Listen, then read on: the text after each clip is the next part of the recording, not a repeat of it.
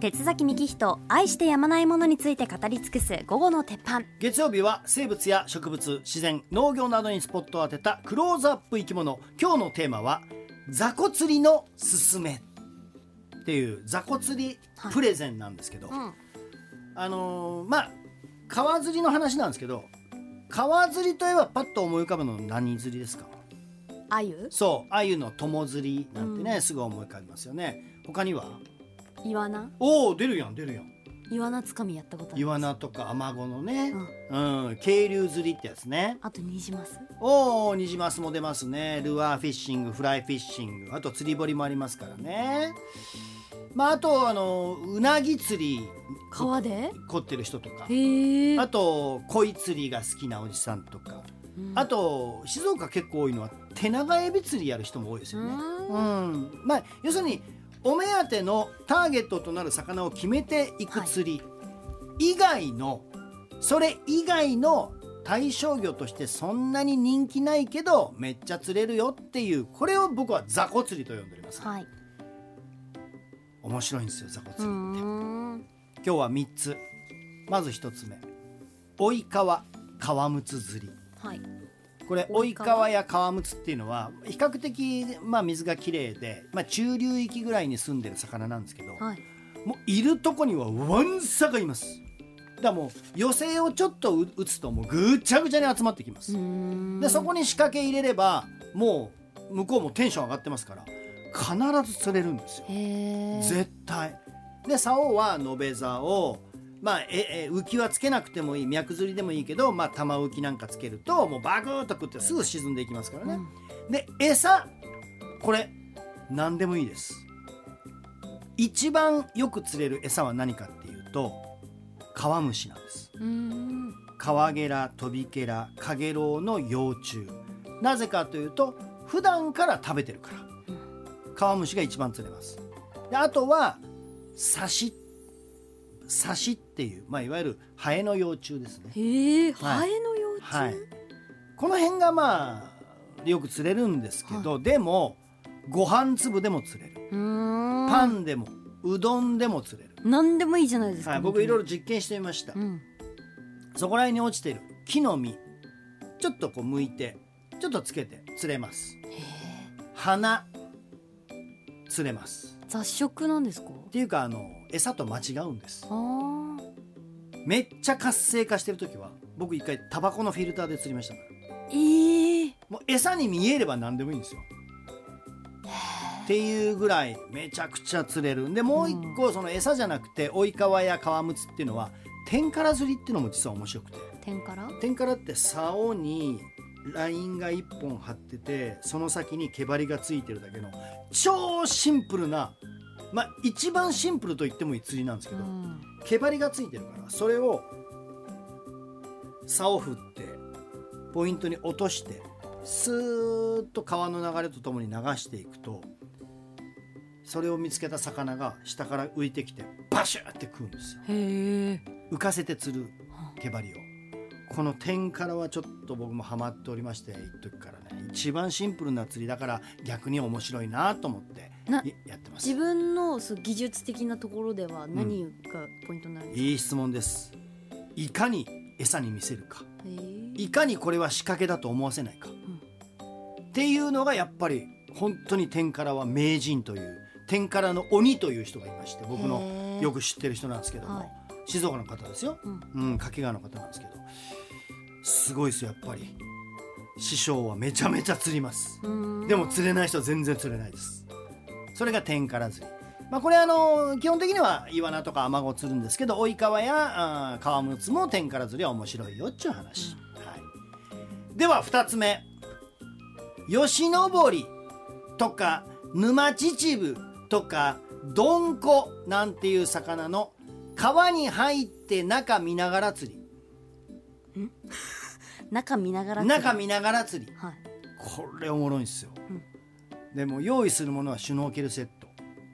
で竿は3 0センチぐらいの短いのを用意してあの要するに普通の延べ竿のトップの部分だけを外して使えばいいです。うん。一番先っちょの部分だけ、はい。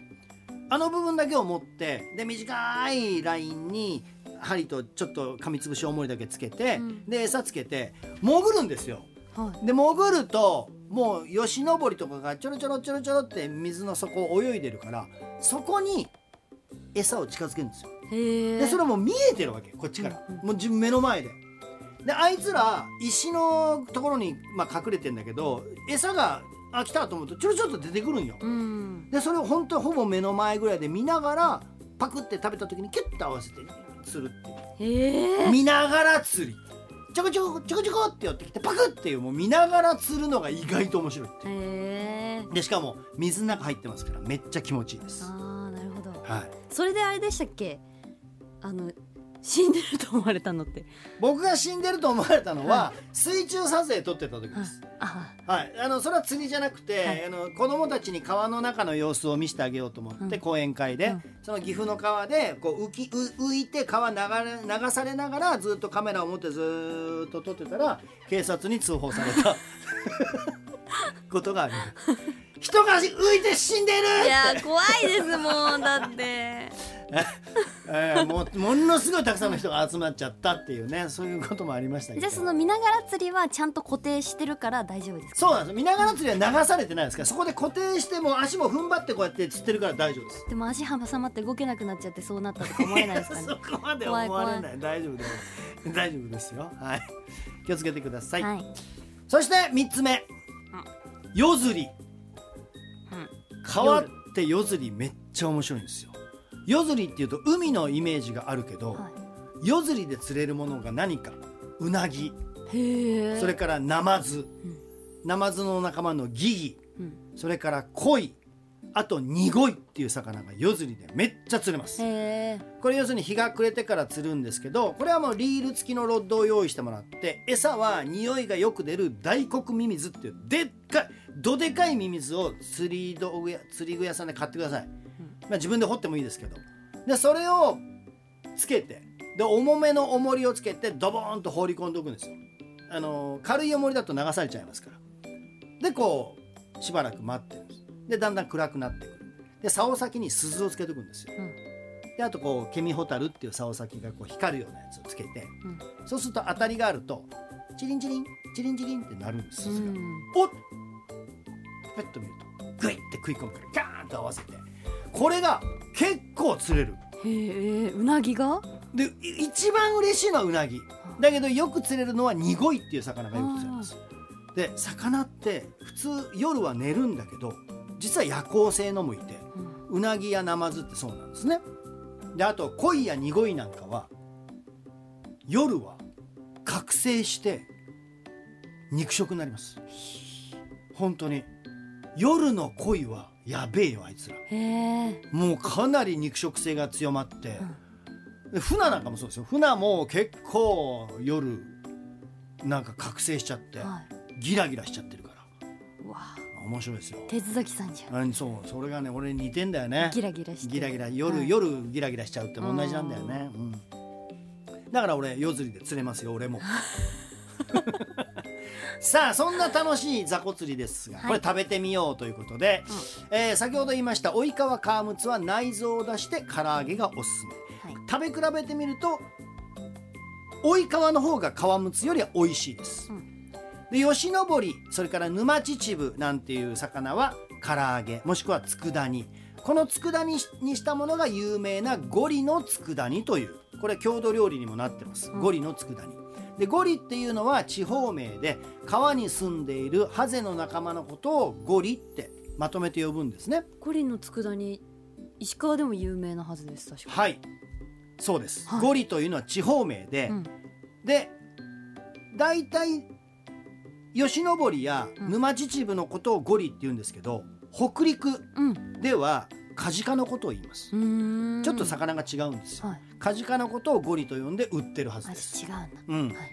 あの川底の石にこうへばりついているハゼの仲間、うん。これを特別な道具を使って無理やりこうやって追い込んで取るからでもどんどん後ろからガンガンガンガンこう押してくるからだからゴリ押しっていうのはここからへ聞きましえた、はい、なるほど。強引に取る両方のことをご利用しっていうわけですね、はい、まあ静岡なんかだとね興津川瀬戸川朝比奈川宮古田川狩野川なんかが水草がいっぱいあるので雑魚も多くて楽しいです。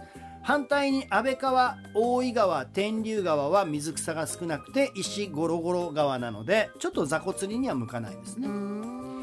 であの食べても美味しい魚いっぱいなので僕はこう雑魚なんて呼ぶのは失礼だと思ってるんですけども、はい、僕はやっぱおしゃれなルアーフィッシングから入るのもまあ悪くないけど子どもたちの初めての釣りというのはこういう釣りから入ってほしいなと思ってるんですね。うん、で特に愛知の矢作川っていうところでは子どもに川に親しんでもらうために一切お金取ってません許可証も無料で漁協さんが無料で開放してます。あのそうなんですちなみになんぼ鮎じゃないよアマゴじゃないよ雑魚釣りですよって言っても釣りは必ず観察許可証が必要ですから、はい、これは買って入ってくださいね。はい、という今日は雑魚釣りのすすめでございました。うん、ちなみに明日の俺ランキングは俺が好きな美味しい川魚ベスト3やりますので続編として明日もお楽しみください。はい、はい、以上午後の鉄板でした。